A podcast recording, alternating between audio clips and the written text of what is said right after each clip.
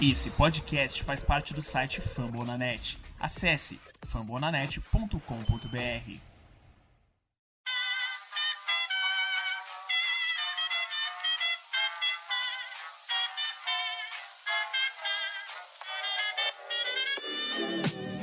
Mais uma rebatida forte. E ela tá fora daqui! Uau! E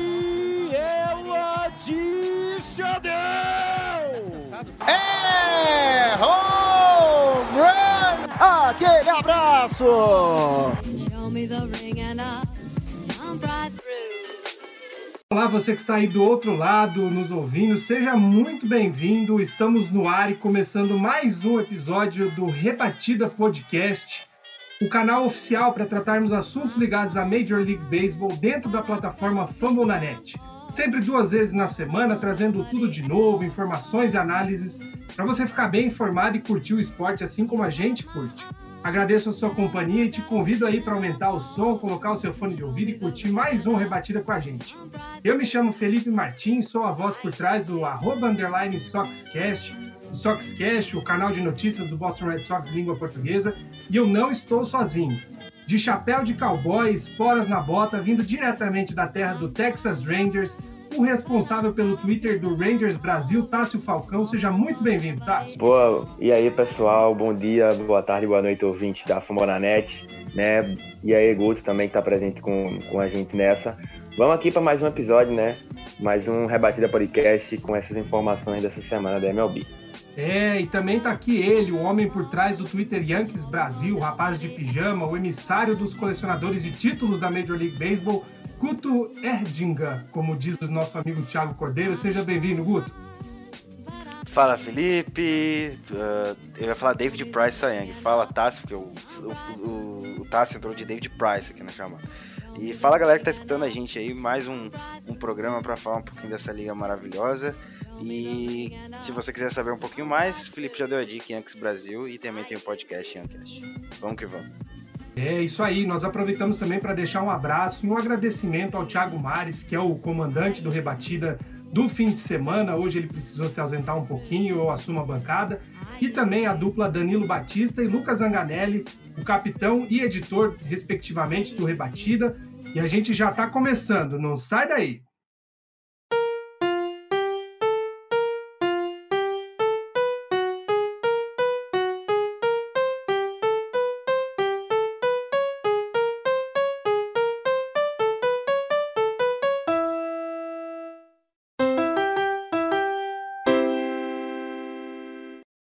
Lembrando também que o Rebatida Podcast faz parte da família Fumble na Net, essa grande rede de podcasts sobre esportes americanos.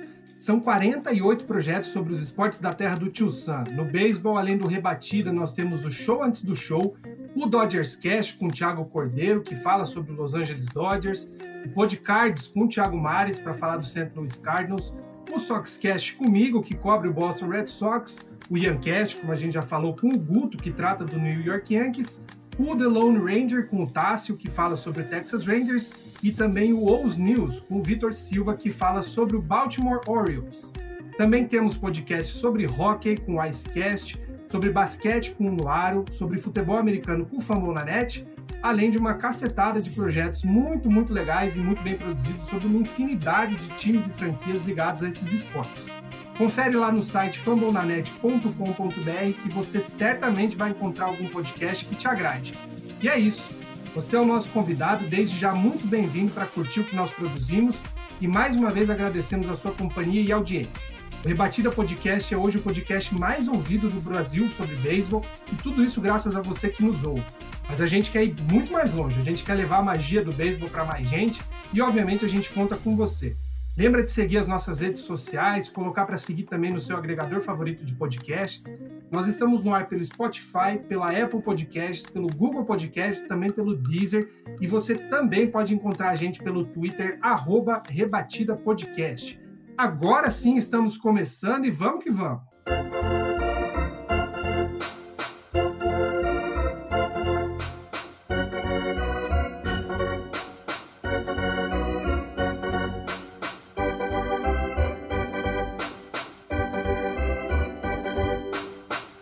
Bem, muito bem. Mais uma semana terminando. Hoje é sexta-feira, finalmente, dia 14 de agosto, para você que possivelmente está ouvindo a gente aí num futuro distante ou próximo.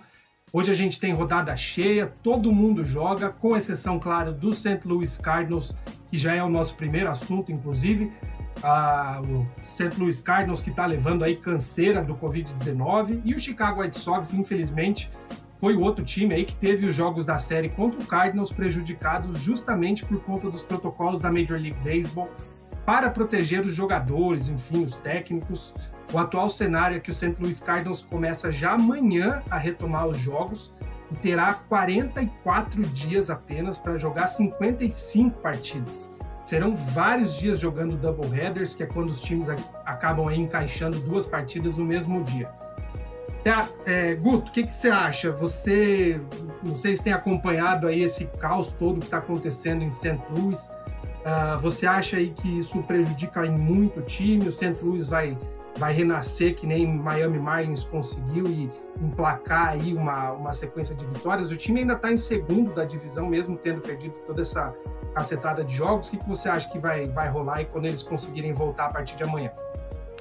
Eu acho que pegar playoff tem que ser visto com muito carinho pelo, pelo Cardinals, porque a divisão vai ficando cada dia mais longe, até porque o, o, o Chicago Cubs ele tem, ele tem crescido de produção fatalmente, o lineup tá jogando muito bem, a rotação tá conseguindo segurar e o Cubs é, tá, tá levando a divisão por muito.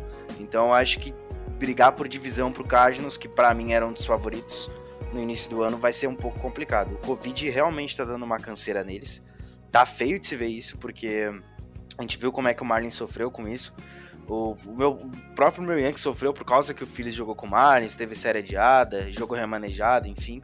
E são muitos jogos em um curto período de tempo. Então acho que além de você ter o seu time prejudicado não só fisicamente, claro que as atuações vão, vão ficar carecendo de, de um algo a mais. Às vezes o jogador vai querer fazer uma coisa e fatalmente vai fazer outra por questões de jogos seguidamente sendo seguidos e sem uh, o descanso adequado. Então acho que no final das contas isso pode prejudicar e muito a temporada do Cardinals.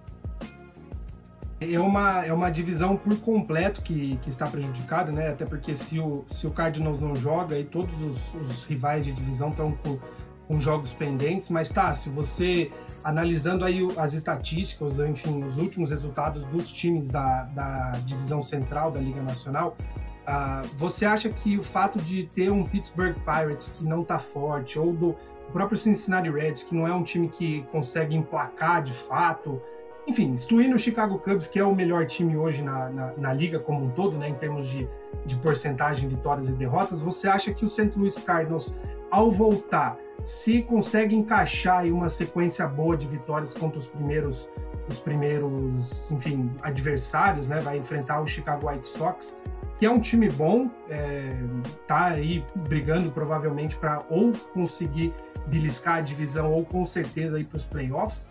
Você acha que, que o Cardinals encaixando uma sequência boa de jogos consegue retomar o fôlego ou acha que esse ano para eles já é um é, é mais cumprir tabela e tentar se, se proteger para para enfim não, não ter mais casos? Você acha que esse tipo de preocupação extra-campo vai atrapalhar o rendimento? Olha, Felipe, é complicado essa situação do, dos Cardinals, principalmente porque nesse momento os Cubs é o time que é, abriu uma diferença muito grande. O, o, o terceiro colocado, que é o, o Cincinnati Reds, tem seis jogos e meio atrás. Então, os Cardinals, quando for voltar a jogar, vai ter muito doubleheader todo dia. Não tem como você vencer dois jogos quase todo dia. É muito difícil acontecer. Então, é, pode ser que o, o, o Cardinals tenha uma retomada como teve o Miami Marlins, mas a gente não pode falar isso, sabe por quê? Porque o, o Cardinals já está muito mais tempo. O Miami não ficou tanto tempo assim sem jogar como o Marlins, como os Cardinals está agora. Então, é uma situação mais difícil. É, vão ter que saber se sobressair mais difícil ainda em relação a como o Miami se sobressaiu, né? E o Miami tá conseguindo quitar as partidas que perdeu, né? É, mas a quantidade de doubleheaders que o Cardinals vão enfrentar é muito maior do que a quantidade de doubleheaders que o Miami enfrentou, que tá enfrentando ainda hoje, né? Com as séries que vão se passando.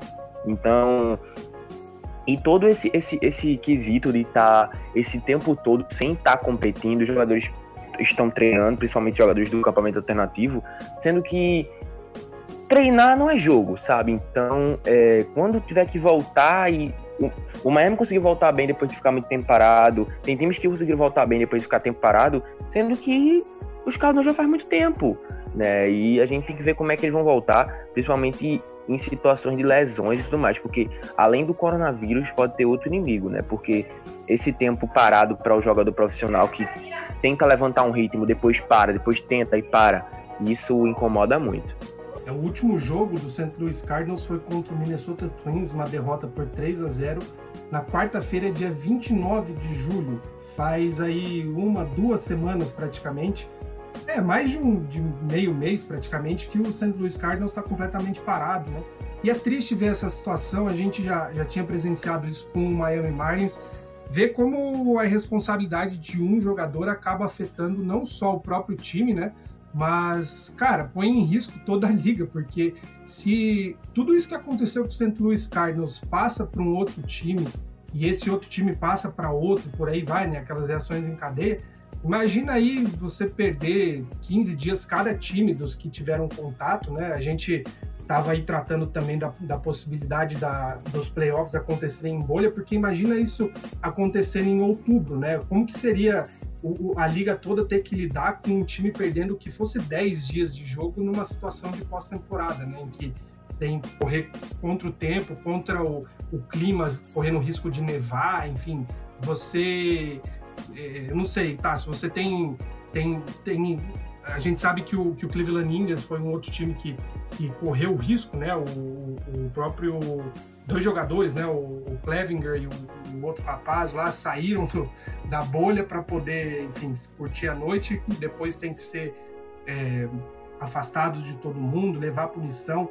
Você acha que, que o Cardinals tem que ser mais rigoroso com com esse tipo de coisa daqui para frente? Enfim, como que você tem visto essa situação toda? Olha, se os Cardinals não estão aplicando um protocolo de regulamento para os jogadores se manterem em quarentena é, esse tempo todo já, então eu acho que é o único time que o protocolo não está funcionando, porque é, na maioria das, das, das, outras franquias da MLB, esses protocolos estão funcionando, né? Tem jogadores que não são obedientes, né? Como foi o caso do Plesac e do Clavinger, né? Mas é, aconteceu também com o Cespedas, dos Mets, que saiu do acampamento e depois falou que não ia jogar mais a temporada, mas mesmo assim tinha saído, né? E isso foi uma quebra de, de regulamento, a quebra do protocolo. Então eu acredito que é, é, alguma coisa aconteceu de errado nos casos, porque os casos não param de aumentar, os casos também não diminuem, então alguma coisa está acontecendo. É, de algum, algum jeito, o time não está sabendo seguir os protocolos, ou a forma como a, a equipe está sabendo lidar com os testes não é a forma ideal. Né? Porque é uma coisa como eu levo como exemplo é o próprio Texas Rangers, né? eu até falei no último, eu até falei no último, é, no meu último Delon Rangers que é, o primeiro caso de Covid é, nos Rangers após o início da temporada ter começado foi agora, né? O Luke Farrell, né, que é um releve pitcher, teve Covid-19, mas durante já, já depois de estar no acampamento e ele teve Covid, então foi o primeiro atleta após o início da temporada dos Rangers a ter Covid. Então ele já foi direcionado para a IL do Covid e está separado do restante do elenco. Então, tem times que estão sabendo lidar com o protocolo. Agora, o problema dos Cardinals a gente tem que saber qual é, porque nada está dando certo. É, e Guto, isso libera também oportunidade, né? De certa forma é bom, entre aspas, para alguns jogadores, porque tem pelo menos três nomes aí, entre eles o Dylan Carlson, que, que é um dos top, top prospectos do Cardinals, que acabam recebendo chance, né? Ah, no caso do Marlins, por exemplo, que o time, o time que veio de baixo acabou sendo bem mais quente do time que poderia estar lá. É, você enxerga isso como, como é, uma boa chance, enfim, para esses jogadores? Eu sei que, além do Dylan Carlson, tem o, o Seth Elliott também e o Rob Kaminsky, e, que vem, são outros jogadores. O Cardinals deve mover bastante gente aí para cima para poder dar conta desse retorno. Né? É, isso é bom principalmente para esses, esses garotos, mais seja uma temporada típica, é, eles podem mostrar algum tipo de serviço e e quem sabe até ficar no time de cima depois que os jogadores forem voltando e tal. Que aconteceu com, com alguns times já na, na própria Major League Baseball em função do Covid. Mas, propriamente dito, você falou do Dylan Carson, ele é um cara que tem muito talento, assim. Eu acho que ele vai subir, mas esse vai subir para ficar.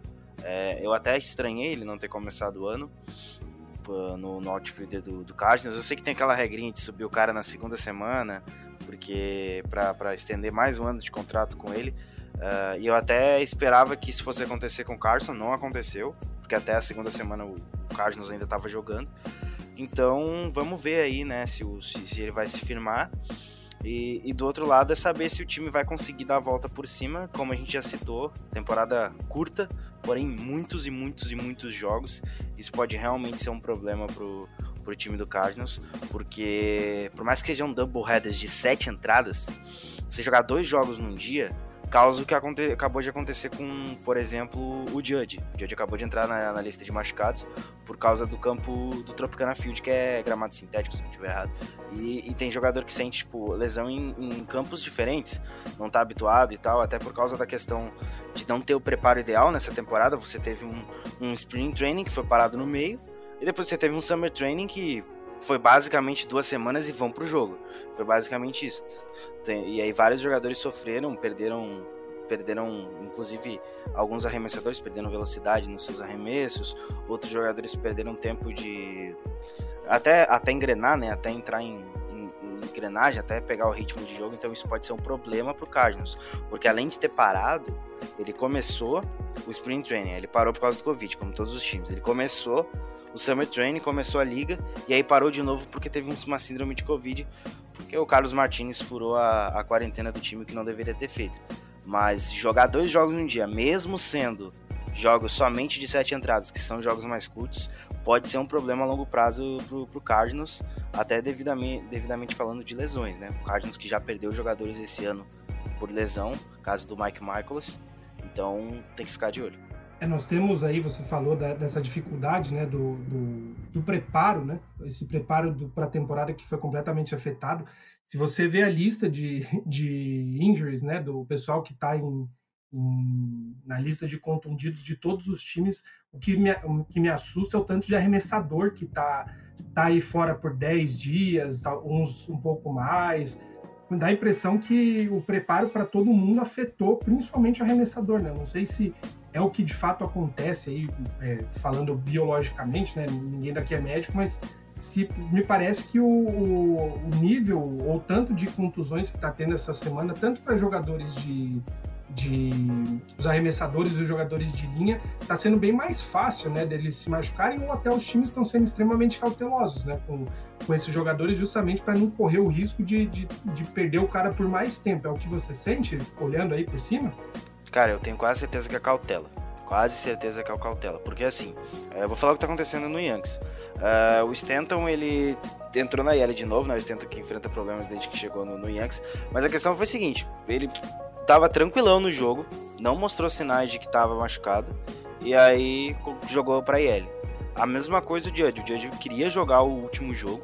O técnico não deixou por uma questão de precaução, porque ele tava sentindo não, era, não era meio dor, mas era mais ou menos uh, alguns problemas em que, questão física na parte posterior do, do corpo.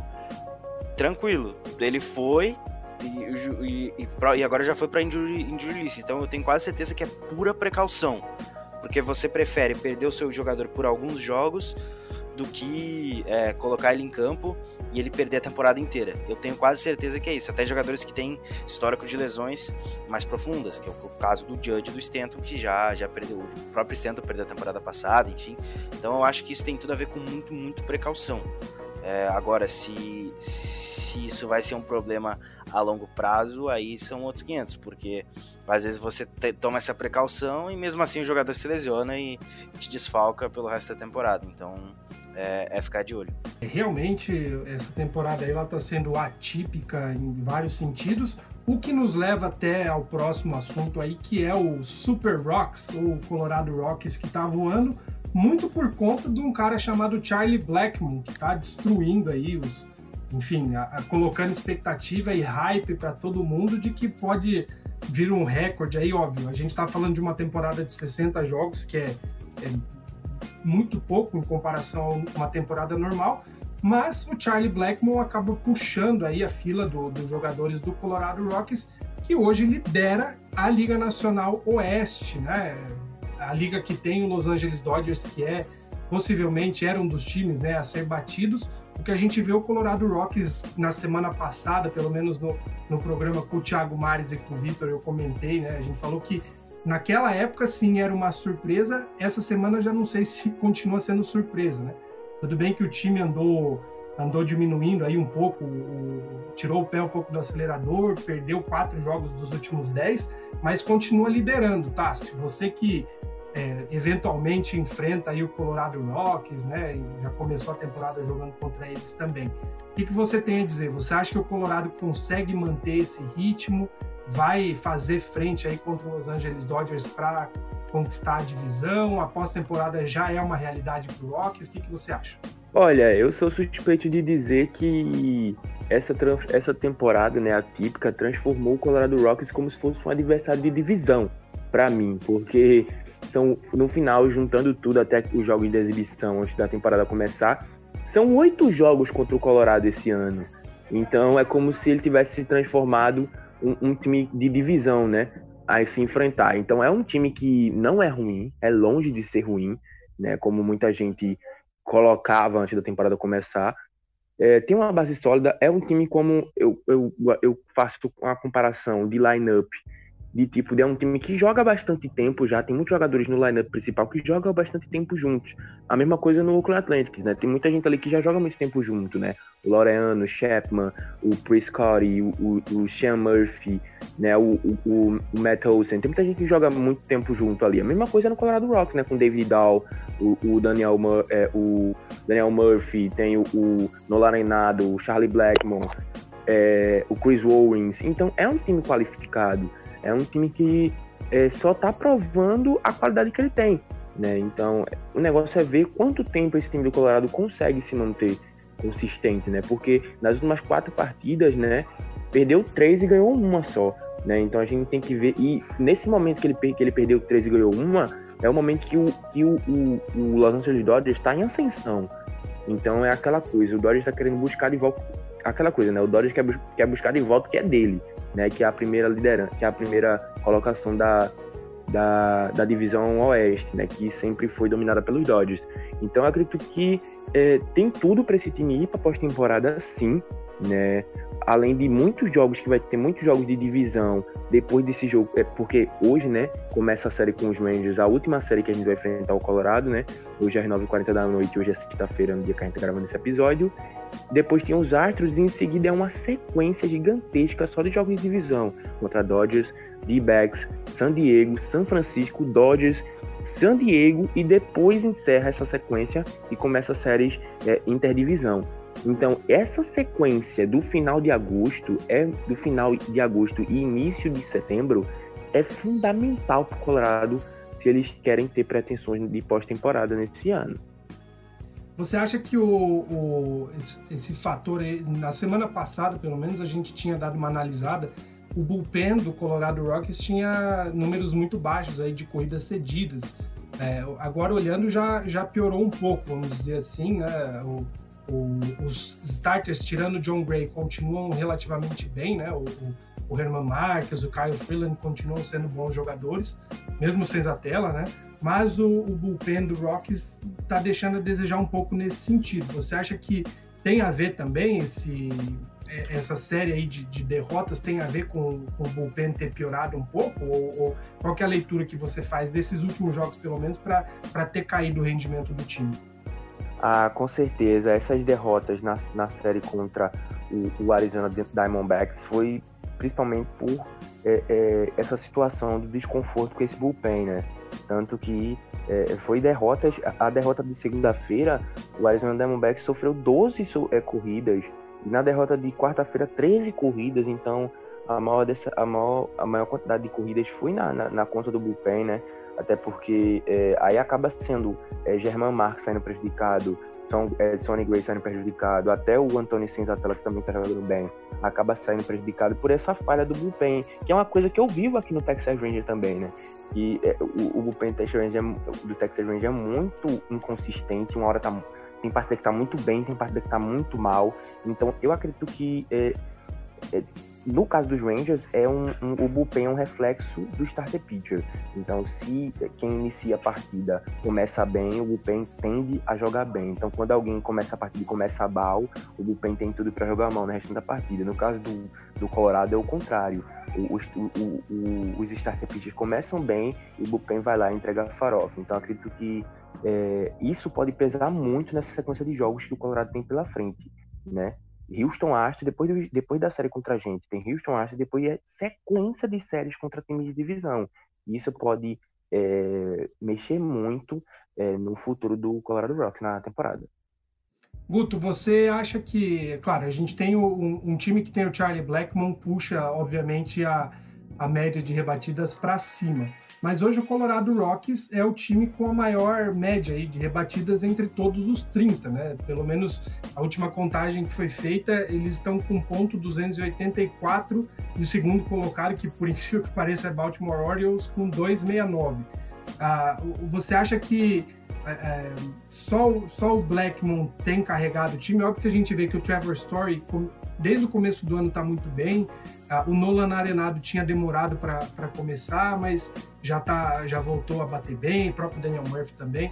Ah, você acha que a partir do momento que um Charlie Blackmon da vida começa a cair um pouco o rendimento, que obviamente é difícil que ele mantenha, mas você acha que a partir do momento que ele começa a cair, a tendência é que o time todo caia junto com ele? O que, que você acha? Cara, eu acho que é, o Charlie Moore, o Charlie, o Charlie Blackmon estava jogando num nível estratosférico. É algo que você não consegue manter por muito tempo, porque é muito impossível. É tipo o George ter rebatido seis home runs em uma semana. É coisa desse nível. Eu acho que o Blackmon, ele é um cara fantástico. É, a gente sabe que ele é péssimo na defesa, mas ele compensa demais no ataque. Você junta no Arenado, você tem o Trevor Story que tá, que tá jogando muito bem, tá cada dia mais crescendo como um ótimo shortstop dos dois lados da bola, tanto defensivamente quanto rebatendo. Uh, você tem o Daniel Murphy na, terceira, na primeira base, que é um cara muito muito interessante, um cara muito seguro, tem experiência. Uh, o Tapia no, no outfield também é um cara que tem, que tem um certo talento uh, na parte baixa do lineup. Até o próprio Kemp, que está que tá aparecendo muito como rebatedor designado, ele tem conseguido bons contatos. Então, assim, o ataque no geral, ele está conseguindo se aproveitar quando tem oportunidade. E por mais que o, o Blackmon e o Black, Morenado e o Story sejam os carros-chefes desse, desse time, é, tem jogadores aparecendo também na parte baixa. Então, eu acho que no contexto geral é um time que tem, não, diria um talento absurdo no lineup, mas tem um, um lineup seguro. Agora, eu acho que depende muito da, da parte alta, principalmente dos três nomes de cima, né? Arenado, Story e Black.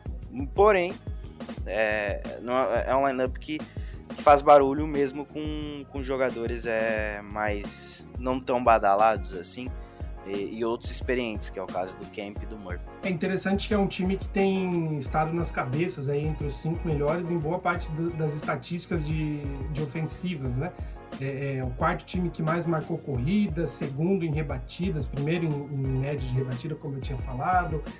É, aí começa a cair um pouco nas outras, mas ainda assim, é, dá a impressão que de fato, né, o time todo tem, tem contribuído, né? A gente comentou na semana passada no, na gravação que é, é, pelo menos na, na, minha leitura, o Colorado Rockies era um time que, como conjunto, estava crescendo junto, né? Por isso que eu te perguntei até se, se um jogador importante começa a cair, se isso afeta o desempenho de todo mundo, porque me parece que contexto, assim, o, o conjunto da obra do Colorado Rockies, arremessadores, bullpen, principais rebatedores e os secundários, todos estavam meio que numa mesma pegada aí de, de render desde cedo, né? É, é porque você tem uma engrenagem, né? A, o lineup ele funciona como uma engrenagem. A ordem ela é colocada em campo para funcionar dessa, dessa forma. O quarto e o quinto geralmente são os caras com mais potência. O primeiro jogador do seu lineup geralmente vai ser um cara que chega em base, seja por walk, seja por, por rebatida, enfim. É, então você tem, você tem um, uma engrenagem no final desse lineup, são os jogadores que têm não pior, nem sempre o pior aproveitamento, mas são os caras que não conseguem gerar tanto contato e tal, uh, que, que, que, chegam menos em base. Porém, se a engrenagem está funcionando, é, eu acho que é mérito dos jogadores, principalmente é, de ver que, olha, ó, essa temporada é curta, talvez a gente consiga fazer um barulho. A gente tem uma turminha aqui interessante, vamos ver o que a gente consegue fazer. E o Colorado tá se aproveitando disso, fácil. Ele tá conseguindo se aproveitar é, de times que ainda não engrenaram direito, que é o caso do Dodgers, que teve séries boas, mas teve séries mais ou menos, como a última contra o San Diego Padres, que saiu atrás, terminou empatado 2 a 2 mas sofreu, sofreu e sofreu muito contra o San Diego Padres, que também é um time bem organizado. Então, no geral, você tem uma divisão, falando especificamente, muito forte, muito, muito forte. Você tem o Padres brigando, você tem o Dodgers brigando e você tem o Colorado Rocks. Então, ser regular, eu acho que é o mais importante para você se manter bem e chegar nos playoffs. É, e se do lado oeste a gente está falando de uma divisão forte, né, e competitiva, do outro lado, talvez na mesma liga, a divisão leste, né, da Liga Nacional, me parece que o cenário está em aberto, né? A gente já passa aí para o último assunto desse bloco. Os times da Liga Nacional Leste parecem estar mais equilibrados entre eles com exceção óbvio do Miami Marlins, né, que emplacou aí uma boa sequência de vitórias, a gente falou, mas ainda tem muito jogo por jogar para cumprir o que, o que ficou suspenso. E aí você olha Braves, o Mets, o Nationals e o Phillies, eles andam bem parecidos.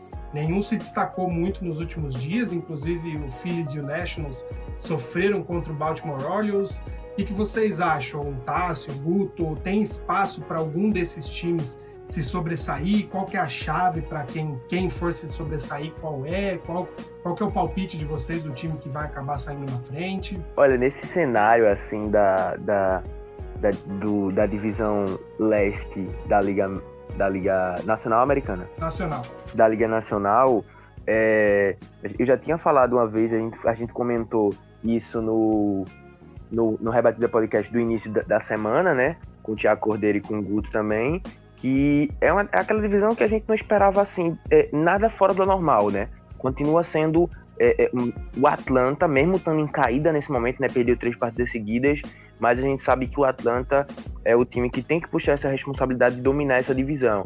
Até porque é o melhor time, é o time mais estruturado nesse momento da divisão leste, né? Porque os Mets têm seus problemas, o Washington Nationals não consegue ser consistente, o Phillies não é consistente é, da vida já, já é de vida o Phillies não conseguir ser consistente.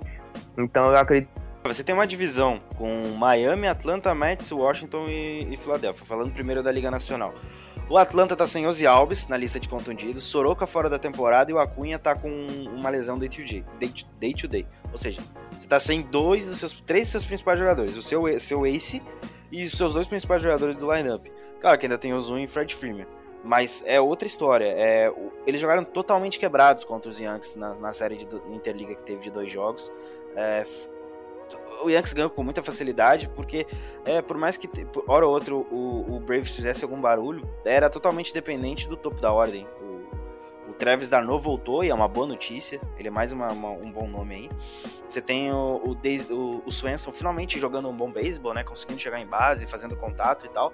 Então você tem um, um, Atlanta que ainda é o franco favorito, por mais que a rotação do Mets seja muito forte, você tem ainda o, o Atlanta como favorito. O, o, o Marlins está num momento Cinderela, tá realmente no momento Cinderela, mas ainda assim eu acho que esse time não vai conseguir segurar.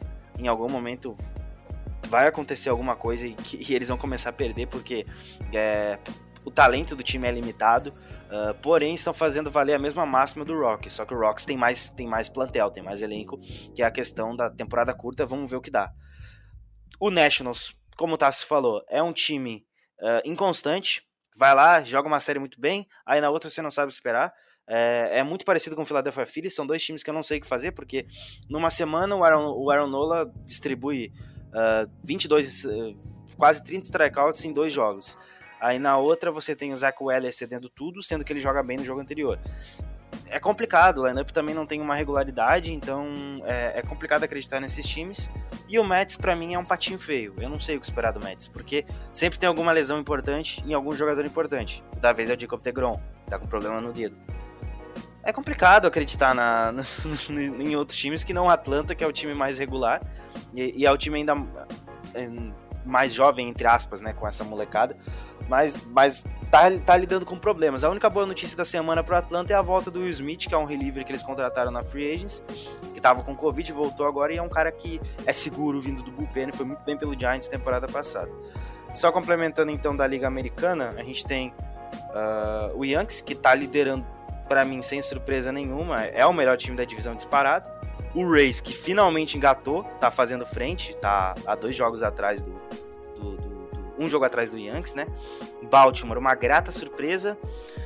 Uh, o Toronto Blue Jays tem uma molecada interessante, tá fazendo valer ali o que tem, mas eu ainda acho que o, o Brave, assim, aqui nesse caso eu acho que o Blue Jays pode mais e o Orioles está fazendo mais do que pode.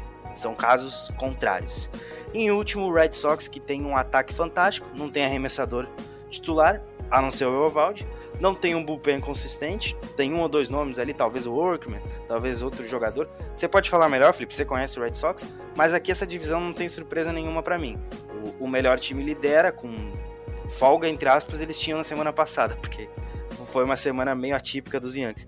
Mas no geral, o Rays finalmente chegou para a temporada e a divisão deve ficar entre Yankees e Rays. Talvez algum outro time garfar uma, uma vaguinha ali, mas eu acho muito difícil. Então, é, são divisões que estão na sua normalidade no todo. Exceto que o Miami Marlins está tá realmente fazendo uh, uma temporada de Cinderela mais do que o próprio Colorado Rockies. Olha, eu ia contar uma coisa, mas a minha internet não colaborou, né? Mas eu voltei. E sobre esse, essa situação da, da Nacional Leste, uma coisa que eu disse, que eu falo assim, cara, esse regulamento do, dos playoffs expandidos é bom para algumas divisões. Por exemplo, na Oeste, que, pô, a gente quer ver é, Colorado, Dodgers e Padres se continuar jogando assim, ver esses, time, esses três times nos playoffs. Mas quando a gente olha pro outro lado e vê a Leste, no momento que a gente vê a Leste e vê, é, é, tirando o Atlanta Bay, Braves, o Miami, que tá em hype só, os Mets, o Washington Nationals e, e, e o Philadelphia Phillies, a gente pensa, pô, essa divisão tinha que ser uma vaga só, não precisava ser duas. E nenhum desses times merece uma terceira vaga. Então é aquela coisa, né? Essa é a divisão que, que se a gente pudesse escolher de não ir nenhum pro playoff, eu acho que não iria nenhum. Porque é, é, dessa divisão, o único que se destaca mesmo é só, os, é só o, o Atlanta Braves que, que perdeu três seguidas pro Yankees, né? Mas só que é, é, é uma divisão muito fraca. Eu, eu arrisco a dizer que é uma divisão mais fraca da MLB nesse momento. Né? E sobre a, a Americana Leste, eu acredito, eu discordo um pouco, hein, Guto? Eu acredito que esse time do, do, do Baltimore Oilers é um time muito. Assim, para pretensões de, de 60 jogos, é um time que tá jogo. E eu, e eu boto fé que, se manter esse ritmo, o Baltimore Oilers pode sim ir pros playoffs. E, e esse time do, do Toronto Blue Jays tem muito jogador de Triple A e, e, e, não é. E o Blue Jays não é o Nova York Yankees, não, que ganha é, é, 100 jogos com jogadores de Triple A, não. Então, é, esse time do, do, do, Blue Jays tem muita gente nova, muito garoto. E é, já o time do Baltimore tem jogadores experientes, né? Hassan Alberto, Roberto Nunes. Então, para mim, é um time que tá, tá jogando o que pode jogar, sabe? E o, e o Blue Jays é, não, tem, não tem experiência nesse momento para é, é, é, bater de frente com, com esses adversários que, que logicamente, estão em, em situações melhores, né? Como é o, o Baltimore o Tampa Bay, que se recuperou, e o Nova York Yankees. É, porque a questão do. Só, só fechando o raciocínio, Tássio, é que a questão do, do Baltimore é que você olha no papel, você não vê assim, ah, realmente, John Means fez uma temporada fantástica em 2019, mas você não tem, tipo assim, grandes nomes no plantel do, do Baltimore Orioles. É, é, é, o famoso time de operários, é o famoso time que vai lá fazendo feijão com arroz, está fazendo muito bem, está ganhando jogos, está com uma campanha positiva e está brigando nesse momento, está indo para os playoffs. É, eu concordo com você, se, se, o Baltimore continuar jogando assim, facilmente vai para os playoffs. Facilmente, vai pegar ali uma, uma das seeds de wildcard e vai jogar os playoffs. Mas eu, por mais que eu, que eu sinta que o time do, o time do Blue Jays é, é realmente jovem, o Bichette começou a rebater outro dia. começou a temporada outro dia, começou a, a engrenar na temporada outro dia. Eu acho que tem mais talento do que o Baltimore, assim, sozinhos, antes da temporada começar. Se fosse para escolher um, eu iria, apostaria no Blue Jays ter mais talento que o que Baltimore. Porém, é, a temporada ela tem das suas surpresas e a surpresa da vez é o Orioles jogando bem e se mantendo. E, e é isso basicamente. E do outro lado, só corrigindo ali, o Braves jogou uma série interliga de dois jogos com os Yankees, perdeu os dois e o último jogo da série contra o Phillies eles tomaram uh, quase 20 corridas em duas entradas, enfim. E outra, é, outra coisa que agora que eu parei para pensar, e jogando contra é, Washington Nationals, é, Philadelphia Phillies, é, New York Mets, o Baltimore tem tudo para ir pro playoff mesmo, viu? É, isso sem contar o próprio Red Sox, né? Que infelizmente olhando aí pelos últimos resultados e pelo, pela perspectiva nula que existe em relação ao Red Sox, a, o Red Sox acaba sendo uma rodada bônus para quem está jogando, porque, cara, Baltimore ainda vai jogar bastante contra o Red Sox, só jogou os três primeiros jogos da temporada. Blue Jays vai jogar bastante contra o Red Sox. O, a gente ainda vai ter a série contra o Phillies, ainda vai ter série contra, contra o Nationals, enfim, a série de Interliga só, só foi o Mets até agora, né? Então, é, se o Red Sox não melhora, vai bagunçar tudo de uma maneira geral, mas eu, eu ainda acho, concordo com o Tássio, eu acho que o Warriors jogando contra os adversários que tem, que são bem mais fracos, ou pelo menos aparentam estar mais fracos, provavelmente é um time que vai corre um risco aí de, de hoje o, Baltimore está melhor do que o Tigers, né? Que é o vamos dizer o segundo melhor time aí do, do se você considerar a Liga Americana Leste tem Yankees e Rays em, em primeiro e segundo, a Central Twins e, e Tigers, e a, a, Oeste tem o Athletics e o Rangers. O Orioles está com, uma porcentagem maior do que, do que o. Ele seria segundo colocado em qualquer outra, outra divisão, né? Então é, é, tem chance de, se o Baltimore consegue manter aí esse ritmo, beliscar realmente a, a vaga de playoffs. Mas é, é isso, a gente vai encerrando aqui esse primeiro bloco, já já a gente volta com mais conteúdo.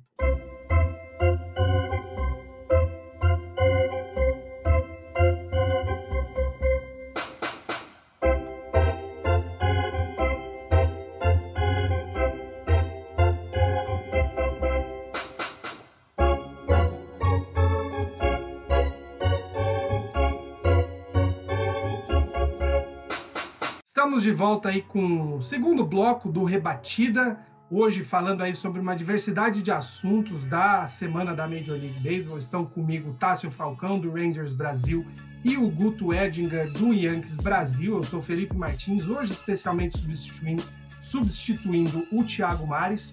E, enfim, falando aí, começando né, o segundo bloco a todo vapor, assim como o Oakland Athletics, outro time que está nadando de braçadas aí na a divisão oeste. O Tássio talvez possa falar até um pouco sobre isso. Eles ganharam oito dos últimos dez jogos, estão com quatro jogos de vantagem para o Texas Rangers, que é o segundo colocado, e se envolveram até em polêmica, né? Os meninos falaram aí junto com o Thiago no começo da semana sobre a briga que se envolveram com o Houston Astros. Tássio, você acha que o Oakland Athletics é tudo isso mesmo? É um time que está bem montado. Já, já tem algumas temporadas que eles vêm fazendo um bom barulho. Mas você acha que para essa temporada mais curta, os outros times da divisão vão ter que camelar demais para conseguir alcançar? Ou o Oakland Athletics já já começa a baixar um pouco o ritmo? Olha, esse time do, do Athletics é, é o time que é todos os anos, né? É o time que sempre é, é um time chato de jogar contra, é um time que é, sempre dá, faz dificuldades e está se aproveitando bastante do mau momento do Houston Astros, né? Que está passando por todas as dificuldades, né? Na temporada. Então, é um time que tem tudo, tem tudo. Eu acho que já abriu uma, uma, uma vantagem considerável, né? Para os demais colocados, né? Mas é, tem tudo para levar essa divisão, até porque é, a gente não sabe quando os Astros vão voltar a jogar como os Astros que a gente conhecia, mas que a gente achava que conhecia, né? Então, é, esse, esse time do Atlético tem tudo para vencer essa divisão, porque é aquela coisa que eu já falei e comparei até com o Colorado, porque são lineups que jogam há bastante tempo juntos. Jogadores que já se conhecem, que já sabem é, é, é onde é que a, onde a melhor parte do time se toca, onde é a, a, o, o maior defeito do time, é, entendeu? É, é, são times que, que, são jogadores que já se conhecem, então é, para se, pra se é, engatar na sequência de vitórias é mais fácil, né? E depois, agora que o Atlético conseguiu diminuir é, é, o número de jogos que o Laureano vai ficar suspenso, né? Agora é quatro, né? Melhorou um pouco a situação. Então é um time que joga muito, é um time que joga bem, joga fácil, né? É, é, o, o Stephen Prescott tá tendo uma temporada muito boa. O Matt Chapman finalmente acordou e vem de uma sequência muito boa. Então, é, o, o próprio Matt Olsen também está jogando bem, né? Que é muito cobrado por ser, é, por ter muitos problemas no bastão. Então, é um elenco que está se aproveitando desse mau momento dos, dos outros adversários da divisão para crescer na liga, né? Para crescer na temporada. E tem tudo para manter esse ritmo, né? O Bullpen está jogando muito bem, é um dos melhores bullpen da liga. né, muito consistente. Eu estava vendo essa semana e vi no Twitter é, é, uns dados do bullpen do, do Atlantis, né? E são números muito bons. Então eu acredito que é um time que é, é, não é um time que vai. Vai ter momentos que vai é, ter uma diminuída da temporada, vai. Mas é um time que é um time estável, não é um time inconsistente. E esse time do, do, do mesmo que percam umas 3, 4 derrotas seguidas, é, vai dar a volta por cima e não vai cair, não vai declinar. Porque a gente sabe que o Atlético é um time que consegue se manter. É, eu até sobre isso, o Guto no caso, ah, eu ia comentar que o, o Tássio mencionou aí o Chapman, o Piscori, mas é um time que se você olha como um todo, ele não tem um grande nome, né? Mesmo entre os arremessadores, se você desconsidera aí o Montas, que tem jogado bem, realmente parece que é o bullpen que está sustentando o jogo, né? Porque os, os, outros starters não são grande coisa. O, o ataque, você não tem um grande nome como é o Judge, por exemplo, ou, ou como tem sido talvez o Bogarts no Red Sox, ou o Nelson Cruz no começo da temporada para o Twins. Parece que não tem um grande nome que carrega o time, né? É um time equilibrado, talvez da, da do meio para baixo, vamos dizer, porque não tem grandes números, mas está tá funcionando, né? É Cara... aquele time que. Só, desculpa, Guto, só para completar. É um time que. É, é, o que o que faz o, o Oakland Athletics jogar bem é o coletivo, né? Não é uma equipe que precisa de um grande nome. É uma equipe que tem. O, o grande nome do Atlético é o coletivo. É isso. É um por todos e todos por um. Você não tem uma grande estrela. Claro que na temporada passada o Matt Chapman terminou no top 3 para a briga do MVP. Uh, mas no geral, o time tem vários nomes que juntos ajudam demais. O Marcos Simen tá em baixa, tá, tá... Nesse momento o Marcos Simen tá vendo o jogo do home plate, né? Mas a gente tem o Laureano, a gente tem o próprio Mike Chapman, que eu já citei. Você tem o Chris Davis, que ano após ano vai muito bem como rebatedor designado. Você citou os problemas da rotação, né? O principal nome dessa rotação era para ser o Manaea, só que ele, está com, ele ainda tá com problemas né, de adaptação e tal. Ele teve uma lesão ano passado, ficou fora da temporada, fez cirurgia, enfim. Tá voltando ainda, tá engrenando, então vai demorar um pouco até ele pegar o jeito de novo, recuperar o controle, enfim, mas é o, é o principal nome. Nesse momento o Montas está jogando melhor. A gente teve a subida do, do Jesus Luzardo, né? Que é um cara que tem muito talento aí pro futuro da liga. O próprio catcher também, o Sean Murphy, é um cara com talento interessante, um cara que tem potencial aí para ser um catcher uh, bom pro, pro, pro que o Athletics precisa. Então, é isso aí. É um time que depende do coletivo, que joga para para, para o coletivo, joga pro próximo que vem no, na lista, entendeu? Ah, eu sou o nono, mas eu tô aqui jogando pelo primeiro. E é, e é assim, é, o cara rebate sabendo que o próximo vai tentar fazer o mesmo trabalho que ele fez. E, e tá funcionando, tá indo bem. É, eles ainda também estão sem alguns nomes no bullpen, mas eles estão conseguindo segurar, tiveram até streak de seis ou sete vitórias seguidas. E Cara, o Astros tá em baixa, o, o Astros tá muito em baixa, Verlander lesionado, o Altuve mal, o Springer mal, uh, o lineup inteiro não tá conseguindo rebater. E do outro lado você tem um bullpen que também tá com problemas, Ozuna fora da temporada. O próprio Justin Verlander tá naquele fica não fica, ele, fala, ele falou que talvez volte pra temporada, talvez não volte, enfim. E com isso o, o Athletics vai sobrando numa divisão que é mediana para fraca. É, tem o, o, o, Astros, que é realmente um grande time. Uh, o Texas Rangers até ameaça brigar, mas ainda assim é mais pro playoff do que propriamente pela divisão. E você tem o Angels que, enfim, acho que aquele home run que o, o Joe Adele cedeu no último final de semana diz muito sobre o que é o Los Angeles Angels de Mike Trout.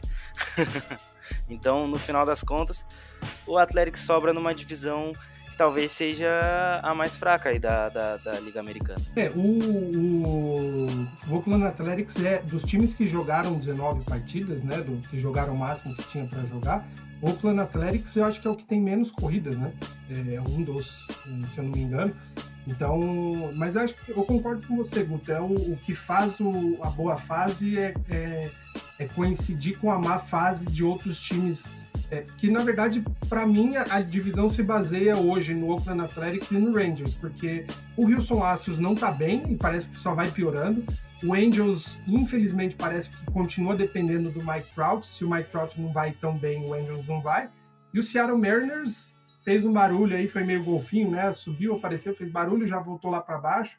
É o time que mais cedeu corridas é, até o momento. Então, realmente, né, me parece que o, que o Oakland Athletics está indo bem porque o resto da divisão não está fazendo frente, né?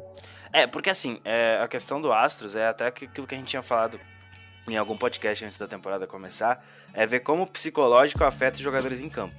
O psicológico é muito importante no beisebol. Até por causa da sequência muito grande de jogos e tudo mais, mesmo numa temporada menor, são uh, antes, antes de estourar casos de Covid em Cardinals, Marlins, enfim, você tinha é, 62 jogos em aproximadamente 60 dias. É algo assim, é um período muito curto de tempo. Então, cara, é muito jogo, muito pouco tempo e e o psicológico ele vai afetar. Aí você perde seu ace, beleza. Ah, na off-season você já perde um dos seus principais arremessadores para outro rival da, da, mesma, da, mesma, da mesma conferência. O Garrett Cole foi pro Yankees. Você perde o Verlander por lesão. Beleza, aí seu principal arremessador vira o, o Zach Greinke e o Lance McCullers. Aí você perde dois nomes do bullpen e vai anotando, e vai subindo, e vai entrando, aí sai o AJ Hint sai por causa do escândalo que teve. E aí, cara, fechou uma bola de neve que vai crescendo e aí encadeia no campo. E aí o cara não consegue desempenhar o trabalho dele e combina, no, combina estar mal. O Rangers que você citou, ele vem melhorando nos últimos, nos últimos dias. O Tassi deve estar mal alegre, porque o Rangers está começando a crescer de produção, porém, é, eu, eu ainda não confio tanto no Rangers, como eu confio no Athletics, por mais que o Athletics às vezes vença jogos muito apertados, né? A gente até teve uma, uma temporada em que o Mariners vencia muito jogo por uma corrida ou, ou duas, assim, era muito apertado e quase foi para os playoffs, né? Mas depois, pós All-Star Game, o time desencadeou uma erupção e só, só foi derrota. Mas o Mariners está realmente brigando pela pick 1. E saindo da costa oeste, a gente volta novamente para o meio do mapa. Falar agora do Minnesota Twins, que, para alegria do Thiago Cordeiro, realmente está mostrando que não é talvez tudo isso. Minnesota Twins começou finalmente a mostrar alguma fraqueza, né? Ainda é o líder da divisão central da Liga Americana, mas perdeu cinco das últimas cinco partidas que jogou. A rotação não é tudo isso. Eu estou olhando aqui os, os jogadores com, com né, os que mostraram a, a algum algum barulho, pelo menos. Eu esperava que José Berrios fosse ser o grande arremessador do time, nem perto disso. O Kenta Maeda, que veio para ser um, um tapa-buracos aí, acaba que está muito melhor que o, que o Berrios. E, de maneira geral, o time já foi melhor, né, Tasso? O que, que você acha? Tem conseguido acompanhar o Twins? Acha que é, o que está jogando é suficiente para levar a divisão? O Detroit Tigers está aos poucos melhorando um pouco, né? O que, que você acha? Olha, essa divisão central é uma bagunça, irmão. Essa divisão central, é, ninguém sabe. Pra ter uma ideia, é, tirando o, o, o, o, Detroit, né? Todo mundo, todo mundo, tirando o Detroit e o Kansas City, tem acima de 10 vitórias. Então, o, o, Cleveland tem 10 e 9, o Colorado Rockies tem 10 e 9, o, o Detroit tem 9 e 7 e o Minnesota 12 e 7. Então é tudo muito, muito agarrado. Então ninguém sabe ainda. A gente pensou que o, que o Twins ia conseguir so, se sobressair, né? E, e, e, ser um time que abrisse mais diferença em relação aos adversários, né? Porque o, o, o, White Sox é um time que é, tenta ser um time com potencial, mas com jogadores que já passaram do seu auge. Né? O Cleveland é, tem, um time, tem um time com potencial, né? tem jogadores muito bons no Cleveland, mas o Cleveland é aquele time que não, não sai, está inconsistente ainda. É, então, é, é, é, sofre com esses problemas aí de ter perdido o Clevenger e o Plesac por estarem querendo fugir do acampamento. Então, é uma divisão que o Twins vai levando de cabeça de chave, mas é aquela coisa, né? É uma divisão muito, nesse momento, muito confusa, né? Em relação a, a todos os times da divisão, muito confusa. Tanto que o Kansas City Royals, a diferença do Kansas City Royals pro, para o primeiro colocado é de quatro jogos atrás, né? Então é, a, é junto com a divisão leste, né, que também está muito agarrada, é, divisão leste da Liga Nacional, é o, o, último colocado mais perto da primeira colocação, ou seja, se o Kansas City Royals joga com o Minnesota Twins uma série de quatro jogos e vence os quatro, já, já encostou. Então é uma coisa muito maluca ainda nessa divisão central. Cara, a divisão central, ela tá equilibrada, mas ao mesmo tempo não tá. Eu acho que o Twins sobra dentro da divisão, por mais que esteja com, com uma, uma streak ruim, uma sequência ruim. É, eu não acho que, que a rotação esteja uh, tão bem, mas realmente o que você citou é verdade. O Maeda tá jogando um beisebol de altíssimo nível, ele tá conseguindo uh, jogar muito bem uh, nas aparições que ele faz no montinho. o Berrios não tá em altos e baixos, o Doris voltou ontem, tipo, voltou agora há pouco, ainda tá pegando ritmo. Então, é, quando o Doris engrenar, vai ser uma adição muito importante essa rotação. O Bullpen tem ótimos nomes, tem um ótimo fechador. E o ataque é fantástico, né? Um dos melhores ataques da liga. Só que tá com sombra, tá com sombra. O, a, a, turma, a turma jovem do, do, A garotada do, do White Sox tá, tá, tá encardida, tá querendo jogo. É, tem, tem Tim Anderson, tem o, o Luiz Roberto, que vai ser facilmente o Rook of the Year, né?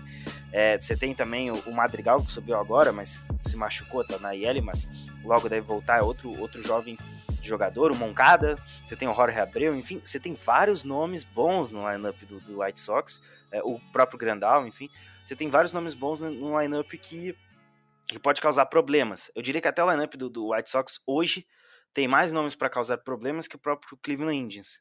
Porém, ao contrário, a rotação do Indians é uma das melhores da liga. O ataque que não consegue produzir. É, é, é estranho falar que um ataque tem Lindor e Roy Ramirez não consegue produzir, mas é o que tem acontecendo. O Shane Bieber tá muito bem, o, o, o Civeio vai arremessar hoje também, tá muito bem. O Clevenger era o que tava mais ou menos. O Plezek fez um, talvez o melhor jogo da carreira esses dias, então é, é muito louco falar isso. A rotação do, do, do, do Indians tá muito boa, só que o ataque não, não rende. O Bupen também tá enfrentando altos e baixos. Então, é, e o Tigers, o Tigers é um time que tá me surpreendendo. Eu, eu achei que o Tigers iria ser a, a first pick do próximo draft não tinha tantos nomes interessantes. É, eu achei até que ia ser vendedor nessa próxima trade deadline, ainda acho, nesse momento. Mas o, o Tigers está me, me, surpreendendo positivamente, tá, tá numa campanha boa, tá brigando e tá fazendo valer o que a gente já falou da, da questão dos, dos, de menos jogos, né? Mas eu ainda acho que o Twins é, leva essa divisão aí com, com certa folga, porém tem que se alertar, tem que ficar ligado que vai precisar reforçar se quiser brigar pelo título da Liga Americana. O fato curioso é que todos os cinco times da Liga Central, da Liga, da Divisão Central da Liga Americana, nos últimos dez jogos ganharam e perderam cinco, né? Todos eles estão iguais. E o Twins, pelo que me parece, vai bem em casa, né? Fora de casa não, não consegue encontrar os jogos, mas realmente é o que o Guto falou, é um, é um ataque ignorante. Os três outfielders do. Os dois outfielders, aliás, né? Do, os três, na verdade, tanto o Ed Rosário tá socando home run a rodo, o Byron Buxton tem ido bem também, o Max Kepper diminuiu um pouco o ritmo, mas é um bom, bom nome também. Realmente, me parece que vai sobrar porque os outros times são mais irregulares que o Twins, né? O Indians é o que você falou, a partir do momento que você tira o Shane Bieber, o time já perde boa parte da, da força e potência, ainda Clevinger, Clevinger né, que, que ficou de fora em alguns dias, não estava sendo grande arremessador que que ano passado foi, mas ainda assim era uma é, era uma, uma, um pouco mais de tranquilidade por ser um bom nome, né? Mas enfim, é, é, um time que uma divisão como um todo que vai ser definida provavelmente lá no fim. E enfim, aí a gente já vai para o último assunto da, desse bloco desse programa de hoje. E mais uma semana se passou Muita gente se destacou, né? Na semana passada, o, o Shane Bieber, até que a gente tinha falado, era o grande nome. Mas para variar, nenhum jogador aí desses de destaque estão no meu amado Boston Red Sox, infelizmente. Se o Mets é um patinho feio, coitado de nós. Mas e aí, Tássio, Guto, quem que vocês dizem que é o grande destaque, o jogador da semana, dessa semana que a gente passou? Rapaz, dessa semana é, eu vou colocar é, a Liga Nacional, eu vou colocar de melhor jogador, né, mesmo tendo perdido essa série, essa, essa, esses dois últimos jogos pro Dodgers, eu vou, eu vou colocar o menino que tá, no, que tá hypado, né? O menino Fernando Tati Júnior. Vou colocar o Fernando Tati Júnior como o melhor da semana na Liga Nacional. E na Liga Americana, eu vou colocar como, como o melhor da semana, né? Um, não, é, não é clubismo. É underdog. Eu vou colocar. É clubismo, sim. Centerfield Nick Solak. Quem pode, quem for olhar os números do Nick Solak essa semana, né, ele simplesmente foi incrível. É, destruiu o, o, o Seattle Mariners na terça-feira, né? E rebate todo dia. O cara simplesmente rebate todo dia. Né, ele não tem dia ruim. Ele não tem erro, ele rebate todo dia. Chega embaixo todo dia. Bate em double quase todo dia. Então eu coloco na Liga Nacional, na Liga Americana, o Nick Solak. Guto, quem são os seus nomes destaques aí dessa semana? Vou no hype também, só que eu não vou no hype do Paz, eu vou no hype do Rocks, eu vou de Charlie Blackmon, tá jogando muito. Ficou um pouco frio ultimamente, mas tá jogando muito. É, o Blackmon merece destaque. É, ele e o Castellano são os dois melhores jogadores nesse início, junto do Tats, lá na Liga Nacional, em questão de, de, de bastão. Estão jogando em altíssimo nível. Na Liga Americana eu poderia clubistar, eu poderia colocar o DJ LeMahieu, que é o melhor leader-off do beisebol hoje, mas eu vou, vou deixar ele de lado. Eu, eu acho que é, essa semana é, o papai Mike Trout tem jogado, jogou muito também, fez, que, fez questão de, de bater o Alcoff pro time do, do Angels, então eu vou, vou na carta marcada da vez, que é o melhor jogador do beisebol. Eu vou na Liga Nacional, vou fugir aí do, do que vocês falaram, que na verdade, com tristeza, está na Liga Nacional, porque eu gostaria nesse momento de falar que ele ainda é jogador do meu time. Meu destaque vai para o Mookie Betts, que ontem, pela sexta vez na carreira, três home runs no mesmo jogo. Mookie Betts agora parece estar esquentando e isso pro Dodgers é muito bom, pro Red Sox é péssimo. Né? Ô Felipe, é uma pergunta, se eu mandar um saco de, de pipoca, vocês trocam o Alexander Bogarts? Porque o Mookie Betts foi basicamente de graça, talvez se eu mandar um saco de pipoca, o Bogarts vem pro Yankees.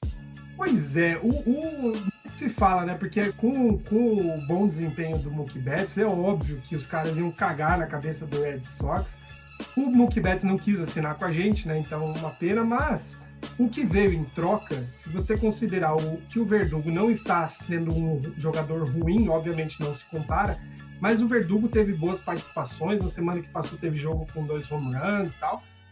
Eu acho que ele é um jogador para o futuro. Dizem que ele é dos mais aguerridos aí do clube. E os outros dois a gente ainda está por ver o que, que vai ser. Eu acho que, vai, que a gente vai sair bem na, na troca ainda. Mas, voltando ao papo, o outro jogador eu vou manter também com, com o Guto, vou colocar. É... Aliás, não vou manter com o Guto, não. Eu ia falar do Blackmon, mas o Blackmon é da Liga Nacional também. Na. Cara, não sei. Na Liga Americana eu acho que eu vou de Chapman, que a gente até comentou que começou a, a esquentar, o que possivelmente vai contribuir ainda mais pro, pro, pro Oakland Athletics, até para fugir um pouco dos nomes de sempre. Então, meus meus dois votos aí de jogador da semana. Eu queria dar um destaque negativo, mas aí fica feio, né? Eu ia colocar o time inteiro do Red Sox, então vamos de Mookie Betts e Matt Chapman também. Esse é um torcedor machucado. Esse é um ah, torcedor tá difícil. Para você que tá ouvindo a gente ter noção, ontem na nona entrada do jogo Red Sox e Tampa Bay Rays, o Kevin Plavec, que é o catcher, e o José Peraza, que era o segunda base, arremessaram no jogo. O Christian Vasquez precisou ir para a segunda base porque o, o, José Peraza se machucou e aí não tinha outro segunda base para pôr. Gente, tá terrível a situação. Se você tiver posição e um braço em ordem, se apresenta lá no Fenway Park que é possível ganhar uma chance para arremessar no próximo jogo. Eu tenho no meu fantasy o Hunter Renfroy do Tampa Bay. O cara não pontua nada. Ontem ele fez ele fez uns 15 pontos, 16 pontos. Obrigado, Red Sox. Ah, mas daí jogar contra o Red Sox também é tipo jogar contra café com leite, não vale. É a rodada bônus, né? É, é, é, é coloca eu pra arremessar no Red Sox então. Hoje, hoje vai ser o Colton Brewer abrindo o jogo. Isso, produção? Isso aí, a produção falou aqui. Contra o Garrett Cole. Ah, só dando uma notícia, o Baltimore, o Baltimore Orioles acabou de varrer o Washington Nationals pela segunda vez na temporada. Eu tô dizendo, o Baltimore jogar com esses times aí, vai chegar no playoff fácil. E antes de a gente encerrar o programa de hoje, temos aí também a oportunidade de cada um indicar a série ou jogo que acha que vale mais a pena assistir. Essa semana já adianto que o Sunday Night Baseball novamente vai ser Red Sox e Yankees direto do Yankee Stadium. Na verdade, o domingo vai ser o último jogo da série, né? Hoje começa, amanhã temos jogo também e domingo fecha a segunda série entre Red Sox e Yankees. E aí finalmente o Red Sox vai começar a jogar em casa contra o Yankees, que só joga lá no Yankee Stadium. Não sei se vai fazer grande diferença, mas enfim. Eu vou deixar a minha sugestão então, até para prestigiar né, o meu time que precisa aí de um bom destaque o meu jogo de sugestão é Red Sox e Yankees, brincadeiras à parte, é sempre interessante assistir o desdobramento aí dessa série, né? é, que é a principal rivalidade do esporte uma das maiores do meio esportivo. Mas, enfim, fica aí minha sugestão de, de série para ser acompanhada. Guto, qual que é a sua sugestão? Cara, eu até falaria dessa série aí, mas, enfim, você já citou a série O Maior Clássico do Beisebol, eu vou, eu vou deixar em, em stand-by. Eu vou. Tem outros jogos muito interessantes aqui. É... Vamos ver. Tem a série do, do Mets contra Phillies, é sempre interessante ver confrontos divisionais, que começa hoje também. Temos Tampa Bay e Toronto, mas eu vou destacar a série que começa contra o Chicago Cubs, o Milwaukee Brewers enfrentando o Chicago Cubs, rivalidade interessante ficaria de olho aí. É, é um confronto muito bacana de se olhar, mesmo que o Bruce esteja um pouco em baixa. É muito bom assistir o Chicago Cubs nessa temporada. E o Bruce ainda assim é um time competente, então acho que a série pode ser interessante aí para os caminhos da Liga Nacional. E se você tiver um tempinho, dá uma conferida no Cincinnati Reds.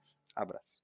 Tássio, diga aí qual que é a tua série de sugestão para quem está ouvindo a gente. Olha, é, eu não posso deixar de, deixar de escapar essa série aqui, que para mim tem tudo para ser uma das assim, uma, uma série divertida pro final de semana, né? Esse Atlanta Braves e o Miami Marlins, né? A briga pelo topo, né, dessa divisão leste da linha nacional, que é horrorosa, né? Então, quem a gente quem diria, né, que antes da temporada dessa temporada louca de 60 jogos, a gente ia dizer que que a gente ia olhar, parar e pensar que Atlanta Braves e Miami Marlins iam estar tendo uma série brigando pelo topo da divisão leste da Liga Nacional. Isso é uma coisa bizarra. Né? Então, essa é uma série que é, é, tem tudo para ser uma série interessante desse final de semana. Né? Eu acho que dessas, acho que Brewers e Cubs é muito tradicional, sempre tem. Né? Então, é, Dodgers e Angels, essa batalha de, de, dos dois times de Los Angeles também tem tudo para ser uma série muito boa, porque Mike Trout é Mike Trout, né? Anthony Rendon voltou a jogar, né? Tem o David Fletcher, o Tommy La Stella no, nos Angels que estão jogando bem, né? A única coisa ruim é só o, o, os pitchers, né? E o Dodgers que vem com tudo para tentar roubar esse primeiro lugar aí do Colorado Rocks nesse final de semana, né? Se tudo der certo e os Rangers colaborar ganhando dos Colorado também. Outros dois bons jogos, né, que a gente vai ter justamente o, o Colorado Rocks e o Texas Rangers do Tássio. Hoje, né, joga o Lance Lynn contra o Castellani Bom jogo, é a primeira vez que, que jogou Texas Rangers e Colorado Rockies, por muito tempo foi o único jogo que o Rockies tinha perdido, justamente contra o Lance Lynn. E amanhã, se você tiver de bobeira aí no fim da tarde, Cleveland Indians e Detroit Tigers será o duelo entre o Shane Bieber e o Spencer Turnbull, que são os dois, dois destaques aí entre os arremessadores. O Shane Bieber, um dos melhores dessa temporada. Mas aí o Felipe indica o jogo o Felipe com o jogo com o Shane Bieber, sendo que o ataque não faz nada. Aí não adianta, Felipe. Aí não adianta, o cara vai prestigiar o Shane Bieber e o, o, Cleveland vai lá e toma um sarrafo no final quando entrar o bullpen de 8 a 0 Coitado do Cleveland. Hoje só tem, hoje só tem os melhores pitchers, pô. Hoje só tem os melhores pitchers, né? E o no, no montinho, né? É, não, tem, tem o Lance Lynn, tem o, o, o Strasburg, né? Garrett Cole, não, Garrett Cole não. Mas é, tem assim, né? Os, os, os Cara, o Lance tá voltando ao normal. O Tássio, o Tássio. Oh, o Lance Lynn voltando ao normal é um problema, hein? O Lance Lynn voltando ao normal é um problema, hein, Tássio? Já avisa aqui de antemão. Já não, ele não tá voltando ao normal, não. Ele tá sobrenatural. Ele vai ser o Sayang. Se a Liga, se a Liga não quiser roubar, ele merece o Sayang. Não, brincadeiras à parte, Sayang hoje da Liga Americana é o. E com sobra, hein? Mas é isso. Mas ele vai cair, ele vai cair. Ele vai cair com esses devaneios aí da nossa equipe, a gente encerra o episódio de hoje. Você ouviu aí sobre coronavírus no St. Louis Cardinals, sobre os Super Rockies, sobre a divisão leste da Liga Nacional, que ninguém sabe o que vai acontecer, sobre a Liga é, Central, a divisão central da Liga Americana, que também ninguém sabe o que vai acontecer. Enfim, bastante assunto, bastante coisa legal. Obrigado a você que aguentou até aqui e nos fez companhia. No fim da semana a gente volta, aliás, no começo da semana a gente volta com mais conteúdo de beisebol. Fica aí com a gente, não esquece de curtir aí as nossas produções, as redes sociais, participe aí com a gente da, dos, enfim, toda a festa que é o beisebol no fim de semana. Certamente teremos bons jogos para a gente transmitir. Tássio, muito obrigado pela sua participação hoje. Ô, obrigado, Felipe. Eu que agradeço, né? Estamos aí a serviço, né? A qualquer momento. Estamos aqui nesse Rebatida Podcast, né? Obrigado a presença aí do Guto também. Obrigado por esse convite, né? É, no Rebatido do início da semana, estamos aí de volta, né? Com o Tiagão Cordeiro, né? E é isso aí. Tamo junto. Sigam lá no Instagram, arroba E é isso aí. Valeu. E escutam, escutem um novo da Lone Ranger que saiu hoje, sexta-feira. É isso aí. Obrigado. Abraço. Valeu. Falou! Guto, muito obrigado a você também pela companhia, pela participação. Se quiser deixar recado, abraço, beijo, fica à vontade, até mais. Valeu, Felipe, Tássio. Segue a gente lá nas redes sociais, arroba Rebatida Podcast, você vai achar. Não deixe de conferir a família Fórmula Night sobre o beisebol, St. Louis Cardinals, Red Sox, uh, Texas Rangers, Yankees. Enfim, você vai achar um programa sobre o time que você gosta, não só no beisebol, mas em todas as outras ligas. E segue a, também o Yankees Brasil no Twitter. É isso. É... E até a próxima. E lembre-se que esse ano a 28 vem. Falou! Até mais! Eu reforço aí também o convite a você seguir as redes sociais, não só do Rebatida, mas dos podcasts que a gente falou. Tem Texas Rangers, Baltimore Orioles, Philadelphia Phillies não, Philadelphia Phillies não, mas o St. Louis Cardinals, o Red Sox, segue lá o Sox Cash, por favor, o Yankees também. E é isso. Desejando, continuo desejando melhoras para o futuro do meu time, que esse ano seja um pouco menos difícil do que foi esse começo aí de temporada para o Red Sox. Nós ficamos por aqui, um grande abraço, até semana que vem. Tchau, tchau!